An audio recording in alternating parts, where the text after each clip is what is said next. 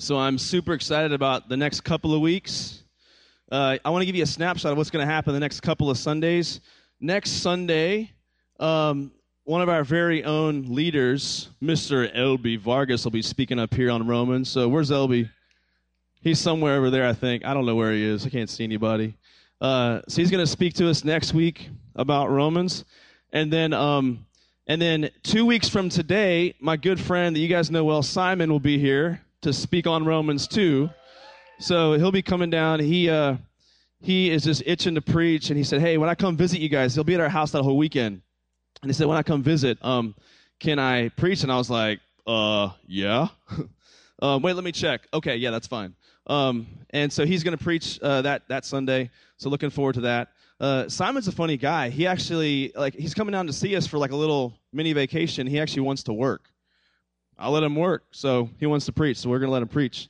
So today we are in Romans chapter 4. Turn to Romans chapter 4. Now, how many of you guys saw this movie, The Martian? You saw it? Did you like that movie? Raise your hand if you liked it. Raise your hand if you were freaked out by it.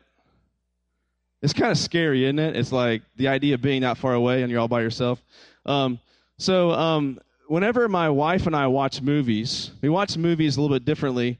She's like the artist. She's the abstract thinker in the family. And if you know, on the back of any DVD box, or you can go online and read these too, there's always like a general synopsis of the movie. This is a pretty simple plot in this film, but some plots can be kind of complicated, right? And I'm the kind of person where I like to read the back of the DVD box before I watch the movie, no matter what the movie's about, because I want to have the big picture in mind so that when I'm watching, because here's my issue. I'm not a very good movie watcher. I'll start thinking about other stuff during the movie. Then I'm like, okay, back to the movie. And so I have trouble sometimes, figuring out quickly, what's really going on. I'm just a little slow like that sometimes. And so I like to have the big picture that you read on the back of the box here. So when I'm watching the film, I can easily fit what's happening in the film into the big picture that I've already read about on the back of the box. My wife, on the other hand, she's totally different. What she does, I will get my phone out at the beginning of a film and start reading the synopsis of the plot while the movie is starting. And she's like, what are you doing? And I'm like, I'm trying to see the general idea of the movie, right? And she's like, she's like the artist. She loves this is her approach to movies. She's like, just let it take you on the journey, right? Just forget about the details. Just let it take you for this little ride, That's how she approaches film watching. And so we just approach things differently. So I want to do a little survey. How many of you guys, you do it the way that I do it? You read the big picture first. Raise your hand. No one. Oh, don't even lie. Don't tell me you don't know anything about the film before you go watch it, right? That's a lie. That's a lie. How many of you guys do what my wife does? Hey, okay, so maybe you're smarter than me. Congratulations. So we're going to talk about pride this morning. Not really. Well, kind of. We always talk about pride in here almost every week. But the reason why I tell you this is because this is kind of how we're going to approach Romans this morning, is that I want to give you the big picture of the chapter first so that once we get into a couple of verses, it will better fit into the overall big picture of the passage, because raise your hand if you think Romans is confusing. It's a little confusing, isn't it? Very confusing book, but it's got a lot of depth to it, so we're going to be diving into that.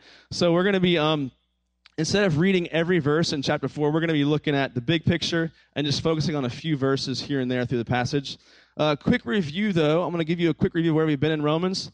Here's a breakdown of our last several messages in the book of Romans. First week, we talked about spiritual breakthrough, just the desire that we have. We are praying for many of you, whether you're a Christian, whether you're not a Christian yet, to have spiritual breakthrough where the gospel comes into full light and you understand what it means to follow Jesus. We're praying for that for many of you. The second week, we talked about the gospel for the Gentile or the pagan. This is not meant to sound like a derogatory term, but the gospel for someone who has no idea about God or no understanding of who God is whatsoever, the gospel for the Gentile, went into the gospel for the religious and the gospel for the proud. This was the gospel for the Jews. So someone who's been brought up in faith or brought up in the church today, that the gospel would also penetrate their heart, mind, and soul as well. And then we also talked about repenting of our good works. We don't just repent of our bad sins. We also repent of our good works. Here's what I mean by that. You and I always are looking to earn favor with God by our good works. And so we repent of our good works in the sense that we can't earn our salvation. So we repent of our good works if we are counting on our good works to save us. We repent of our good works. And then last week, I listened to Kim's message. She always brings it up here. Really, really well done. And she talked about the most important passage in the Bible. And this passage talked about how Jesus is both, God is both just, and he's also the justifier. He is just, but also the justifier of us. And so she discussed that last week. And then today, we were getting into Romans chapter 4. Here's the big picture question that I want us to look at today. And here's the question. How are people saved before Christ came to die for our sins? You ever wondered that question? If you ask someone today, hey, how do you become a Christian? We would talk a lot about Jesus, his life, his death, his burial, his resurrection, and putting our faith and trust in that truth. But how was someone saved before Jesus came to die on the cross? This is a question we're going to wrestle with as we go through this passage this morning. So I'm going to put up here on the screen, this is the back of the DVD box I'm going to give you right now. So Romans chapter 4, here's the three main points Paul's going to make, and then we're going to talk about how this unfolds in a couple of passages today. So the first point Paul's trying to make in Romans chapter 4, Paul is showing that people have always been saved by faith and not saved by works. It is not as if you're saved by works in the Old Testament and then saved by faith in the New Testament. That is not how it works, as you'll see this morning. He also uses Abraham and David as examples to prove his point. And then he also gets into none of us can be prideful about God saving us. Now, when I read those three things, this is the back of the DVD box. When I read those three ideas, I know that many of you in the room, you just turn off and you're like, everything you just said up there, I already know. I already know it. And I want to remind you again this morning that part of this series in Romans, we are trying to cut a little bit deeper with you, especially if you're a church kid, and remind you that many of us say we believe in a salvation by grace, but we actually live out a salvation by works. And we'll see this morning how we do that in just another way when it comes to our faith today. So if you're sitting here thinking today that, I already know all that, like you're the one I'm talking to today. You're the one I'm talking to this morning. So look at Romans chapter 4. We look at verse 1, chapter 4, verse 1, where Paul says, "What then shall we say that Abraham, our forefather, according to the flesh, discovered in this matter? If, in fact, Abraham was justified by works, he had something to boast about, but not before God." And the point I want you to see in this first passage is if you and I are saved by works, then we are right to be prideful. What Paul is saying is that if Abraham was saved by works, which some of the Jews thought he was, they thought he was saved by following the law, the code of the law, then Paul is saying, then that means Abraham had a right to be prideful. He had a right to boast if he's saved by works. The same goes for us. If we are saved by works, then we have a right to boast and be proud. I want to remind you, though, that all of us know, including the unbeliever, know that pride is not good or pride is wrong. The funny thing about, I don't want to get into politics, but I'll get into politics. You guys see politicians right now just spouting their accomplishments, and there's so much pride on display as people are just mudslinging and just back and forth locally and nationally, right? But here's the funny thing about pride. Even someone who is not a Christian, someone who is an avowed atheist even, if someone is prideful towards them, that person gets mad, don't they? Like, even the unbeliever knows that there's something wrong with pride. There's just something wrong with someone being prideful and being arrogant and being all about themselves. Even the person who's not a believer, I think, even knows there's something wrong about pride.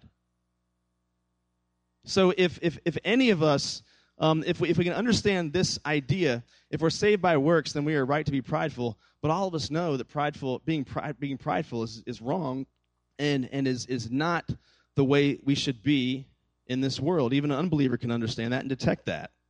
And they live these things out. This is why a guy on a football field, if someone is in his face or someone is showboating or someone is too full of themselves, even the unbeliever wants to put him in his place, because we know there's something just not right about being prideful and all about ourselves. I'll remind you again, we said that many of us believe in a salvation by grace, but live out of salvation by works. And if you and I derive any sense of pride at our ability to live out the Christian faith, then we are living out a salvation that's based on works. This is what we were doing. Look at verse 3. What does Scripture say? Abraham believed God. It was credited to him as righteousness. Now to the one who works, wages are not credited as a gift, but as an obligation. However, to the one who does not work but trusts God, who justifies the ungodly, their faith is credited as righteousness. So how is someone saved? This passage is clear. Someone is saved, has always been saved through faith and belief. It's always been about faith. When verse 3 quotes, it's actually quoting Genesis chapter 15, verse 6. It says, Abraham believed God. It was credited to him as righteousness. This is the pinnacle verse reminding us that we are always saved by faith, never saved by works. Genesis 15:6 is clear that Abraham, he believed God. He believed what God said, and it was credited to him as righteous. He's saved by faith in the Old Testament and the New Testament. This passage in verse 3, it says Abraham believed God. Believing God and believing God exists are not the same thing. It says he believed God. That means he put his faith and trust in what God said, the promises of God. You and I believing God versus believing he exists are not the same thing. There's a difference. And this is what faith looks like. Abraham putting his faith and trust in the words that God said to him, the promises of God. And I think examples for us would be things like Mike Satterfield at the D-NOW this past week, and he talked a lot about what are the things that you're hanging on to, keeping you from really wanting to follow Christ. What are those things? And I think you and I get, this applies to us in this way. So if you're hanging on to an ungodly relationship, if you're hanging on to some idolatry, you're not believing God. You're saying you believe in God, you believe he exists, you say that, but you're not believing God for his promises, knowing that you can find your full identity in him. You're finding it somewhere else. When you and I hang on to idols, we are not believing God. We're saying we believe in God, but we're not believing him in the way that Abraham is believing him in Genesis 15:6. Whenever this kind of faith is present in someone, true faith leads to gift righteousness. What is gift righteousness? I want to show you, whenever Paul uses a phrase like he uses the analogy of a gift and a wage, whenever Paul uses an analogy like this, we need to celebrate, because Paul rarely does that. He normally just goes on and on and on, and it's like all this lofty language, and you're thinking, what in the world is he talking about? Then he throws in like a little picture, and you need to latch onto that and look at it and go, okay, what is he saying when he talks about this being a gift, righteousness being a gift and not a wage? Whenever you and I have a job, it's a wage. You get paid a wage. What is minimum wage right now? Is it $7.25? Is it $7.25? Is that how high it is? When I was your age, it was $4.25 an hour. And my first job was working at Wendy's. Bad, awful job. Awful job. So when I was that age, I was like in my head doing the math. okay, I worked like 7 hours, so that means I'm getting paid not very much, right? And you're getting paid a wage. Like, you're getting paid a wage when you work a job, and they owe you this wage. So he's trying to point out that the righteousness you and I get from God whenever we put our faith and trust in him, this is not a wage, it's a gift. And there's not really much in between. Like, something's either a wage or it's a gift. There's no in between on that. And so I want you guys to dive into your first three questions at your tables. Go ahead and discuss questions 1 through 3.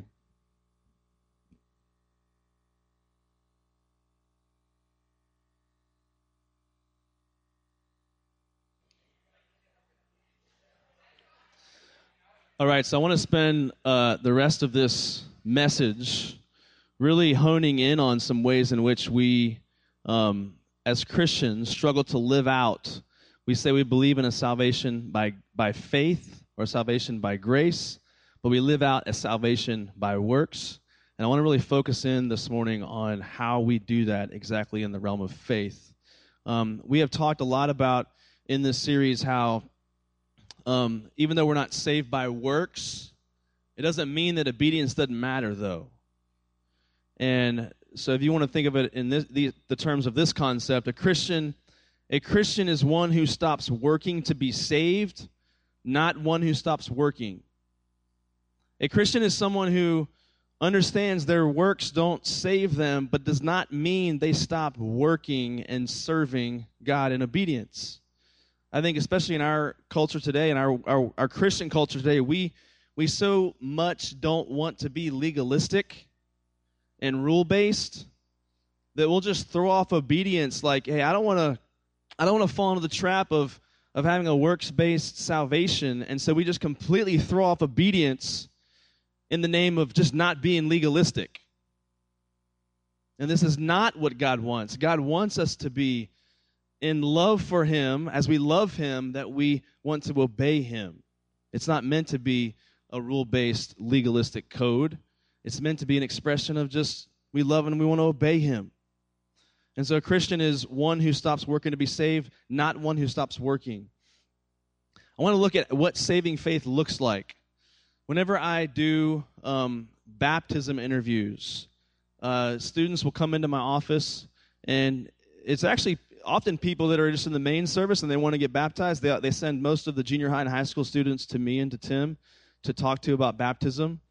And let me just bring this down to the street level. So whenever I'm sitting in front of a student in my office, and I have to empathize because I know that many of them don't know who I am. And so they come into my office, they're like, I got to go get interviewed by the pastor, by one of the pastors, and I don't even know who this guy is. And I try to make sure they know, like, hey, I'm not going to bite. You know, it's nothing like that. Like, just chill. This will be okay. Like, this is not going to be an interrogation of you. But I do need to kind of find out, like, so you want to get baptized. Can you tell me something just about why you want to get baptized? And what do you think it means to be a Christian? Like, how does someone become a Christian? What does it mean to be a Christian? And I try to make the question real simple. But most of the time, these are the kinds of responses that I get. And I'll put these responses up here on the screen. So I'll get responses that I can summarize like this. Well, I've just tried to be a really good Christian, the best Christian I know how to be, and I want to get baptized. I mean, it sounds like a tame answer, right? But I'm in love trying to just lovingly say, you know, well, I get what you're saying, but that's really kind of a salvation by works, and we're not saved by works. And so I just politely point, they're like, yeah, I guess I get what you're saying. I never thought of it like that, you know.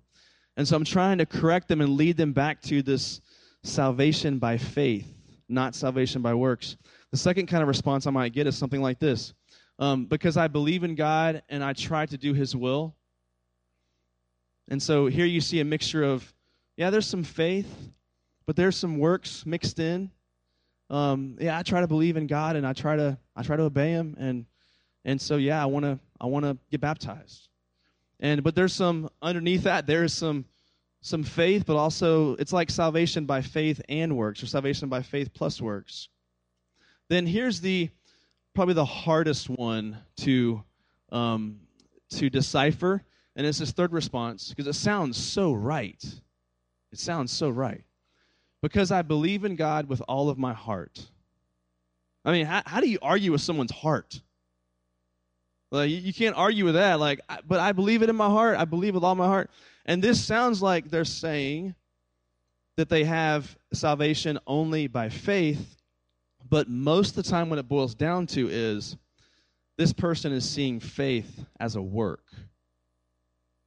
They're saying, I just have mustered up all this faith I know how to have, and I believe it with all my heart. Like, it's just all dependent on their faith and their ability to have faith. And this is so subtle how we do this in our own hearts and our own minds. But if you're like me, we have all fallen into this last one if you haven't fallen into the first two. You start to turn faith into a work. And you're always evaluating, how am I doing? How is my faith? And so this morning, I wanted to do like a little, just share with you, like when I was in high school, I was a junior in high school, and I came to this faith crisis where I just thought, I was evaluating my faith. I came to a faith crisis where I thought, man, I know I have faith, but how do I know it's good enough?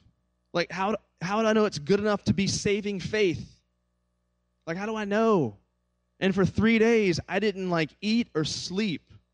I was on the soccer team at my school, and I'd be on the field like thinking these deep thoughts like, how do I know I'm a Christian?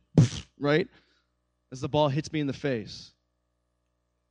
And I was just wrestling with like, how do I know my faith is good enough and is saving faith? And I was struggling with this when I was in high school for several days. And I want to show you just a quick picture of how I think. This is a very simple demonstration, but I want to show this to you. This is not a magic trick, by the way. And all I have under this blanket, it's nothing special. It's just 2 buckets, that's it. Just 2 buckets. Nothing's going to disappear, no tricks, nothing, right? And this is the way in which most of us, how we view faith. Very, very simple. 1 bucket is labeled you. This represents who? You. All right? Very, very simple. This bucket I can't pick up because it's full of water. I'm not that strong. This one says faith. If you can't read that, this represents faith. So the water represents faith, and this is how most of us view faith, I think, in our lives. So maybe you're someone who professes Christ. Maybe you're someone that you're a fairly new believer, and so you've got like a little bit of faith. Like you're just starting out in your faith journey, and you've got a little bit of faith. Maybe you kind of attend church like once a month. You're starting to be convicted about a few things, but you know you're doing okay. But you're a fairly new believer, maybe immature believer, and so you view yourself as having just a little bit of faith. The second kind of person is someone who a little more serious. Maybe they have done some things at the church. They serve a little bit. They have began to be convicted about certain kinds of sins in their life. They have, we call it medium faith. So they've got a little bit more faith than the first kind of person that we just described. And so we're going to raise the level of that water just a little bit in this bucket over here, representing how much faith this person has. Now, the third kind of person, I mean, this kind of person, they're like varsity Christian. And this kind of person, they are, they memorize the book of Romans. Like, they are wanting to be like a missionary. I mean, they are like really serious about their faith. I mean, they just take it all seriously. I mean, let's just dump the whole thing in here. This person is awesome. They're so committed. We just look at that person and go, man, look how much faith they have. Like, they are just filled up to here with faith. And so you and I very often see faith as a quantity issue. We see this person as having a little bit of faith, this person having maybe medium faith, and this person having, oh, they have a lot of faith. They have a lot of faith. And you and I begin to see faith as this quantity issue. And the good news this morning, though, is that the disciples had the same problem. And I want you to turn over to Luke chapter 17. We'll get there in just a moment. But you and I are always evaluating ourselves based on how much faith we have, the level of our faith. And I want to remind you this next quote. Go back to my previous slide on that one. There should be another quote in there about to constantly examine whether you have enough faith. Is the term faith, and do you have that? Okay, here we go. To constantly examine whether you have enough faith is to turn faith into a work. To have faith is to not look at yourself at all, but to look only at Jesus. So often you and I turn faith into a work, and we evaluate ourselves and are always measuring ourselves like this bucket. Do I have enough faith? I need to increase my faith. And we see it as this work, it's a performance thing, like how much faith can I have? Is my faith good enough? Is my faith good enough to be saved? Maybe I'm not saved. Maybe it's not good enough. I don't know. I don't know where I stand with God. But the good news this morning is that the disciples had the same issue. Look at Luke 17, verses 5 and 6. When the apostles said to the Lord, increase our faith, they see faith as a quantity issue. They see it as a quantity issue. Jesus replies, if you have faith as small as a mustard seed, you can say to this mulberry tree. What is a mulberry tree? Anybody have a mulberry tree at home? You don't even know what a mulberry tree is, do you? I don't either. But Jesus is speaking like out of exaggeration a little bit here. He's trying to make a point. He's saying, if you have faith as small as a mustard seed, you can say to this mulberry tree, be uprooted and planted in the sea, and it will obey you. Now, he's speaking in exaggeration to make a point. He's trying to say, if you have faith the size of a mustard seed, you can do some amazing things if you put your faith in me in that way. The disciples saw faith as a quantity issue, just like you and I do. Jesus increased our faith.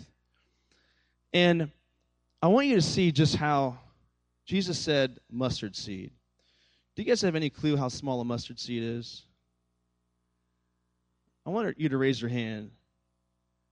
Try to get this thing out of here. See, I dropped it. I can't even pick it up. This is a mustard seed in the middle between my thumb and my finger. Can you see that? Anybody see that? You can't see it, can you? Kenneth can see. He's on the front row. Cheater. But there it is. It's about the size of maybe a ballpoint pen, like the ball inside of a ballpoint pen. That's how small this is. This is a mustard seed. So what point is Jesus trying to make by using this mustard seed, as small as it is, in communicating about faith? The point he's trying to make is that we are not saved by the amount of our faith, but by the object of our faith. You and I are not saved by that. We are saved by the object of our faith, which is in Jesus Christ. And he's saying if your faith is like tiny as this little mustard seed, you put that faith in me, you can move mountains. You can. This is what it's about. It's about small faith in a big God. It's not about the quantity of my faith. It's not about, okay, God, I've got to muster up all this faith inside myself so I can perform and be a good Christian, and I can. No, it's not what it's about.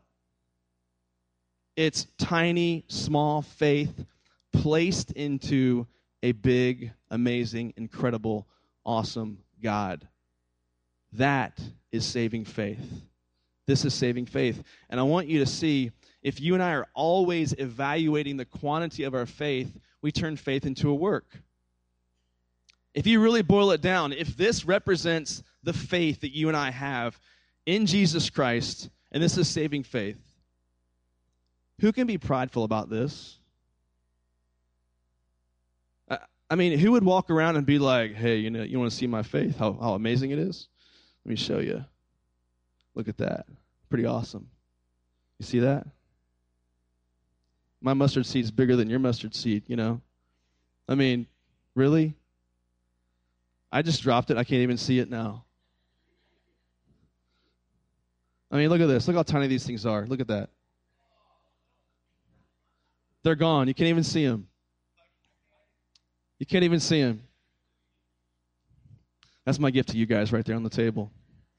Eat them up. Eat them up. You and I are not, please don't throw those.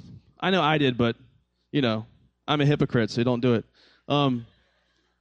We are not saved by the amount of our faith. We're saved by the object of our faith. Go to my next quote. When you and I understand this reality, watch this. It leads to just full-on honesty in the church, because you don't have to pretend anymore to have this gigantic, amazing faith when you get this truth. Watch this. Next quote. Faith is trusting in or relying on a promise of God's work and not depending in any way on human performance. This is what it means to be a Christian. This is saving faith. It's trusting in and relying on a promise of God, and you're doing it with a mustard seed size faith. This is what it means to be a Christian, to have this small faith, but putting that faith into a big God.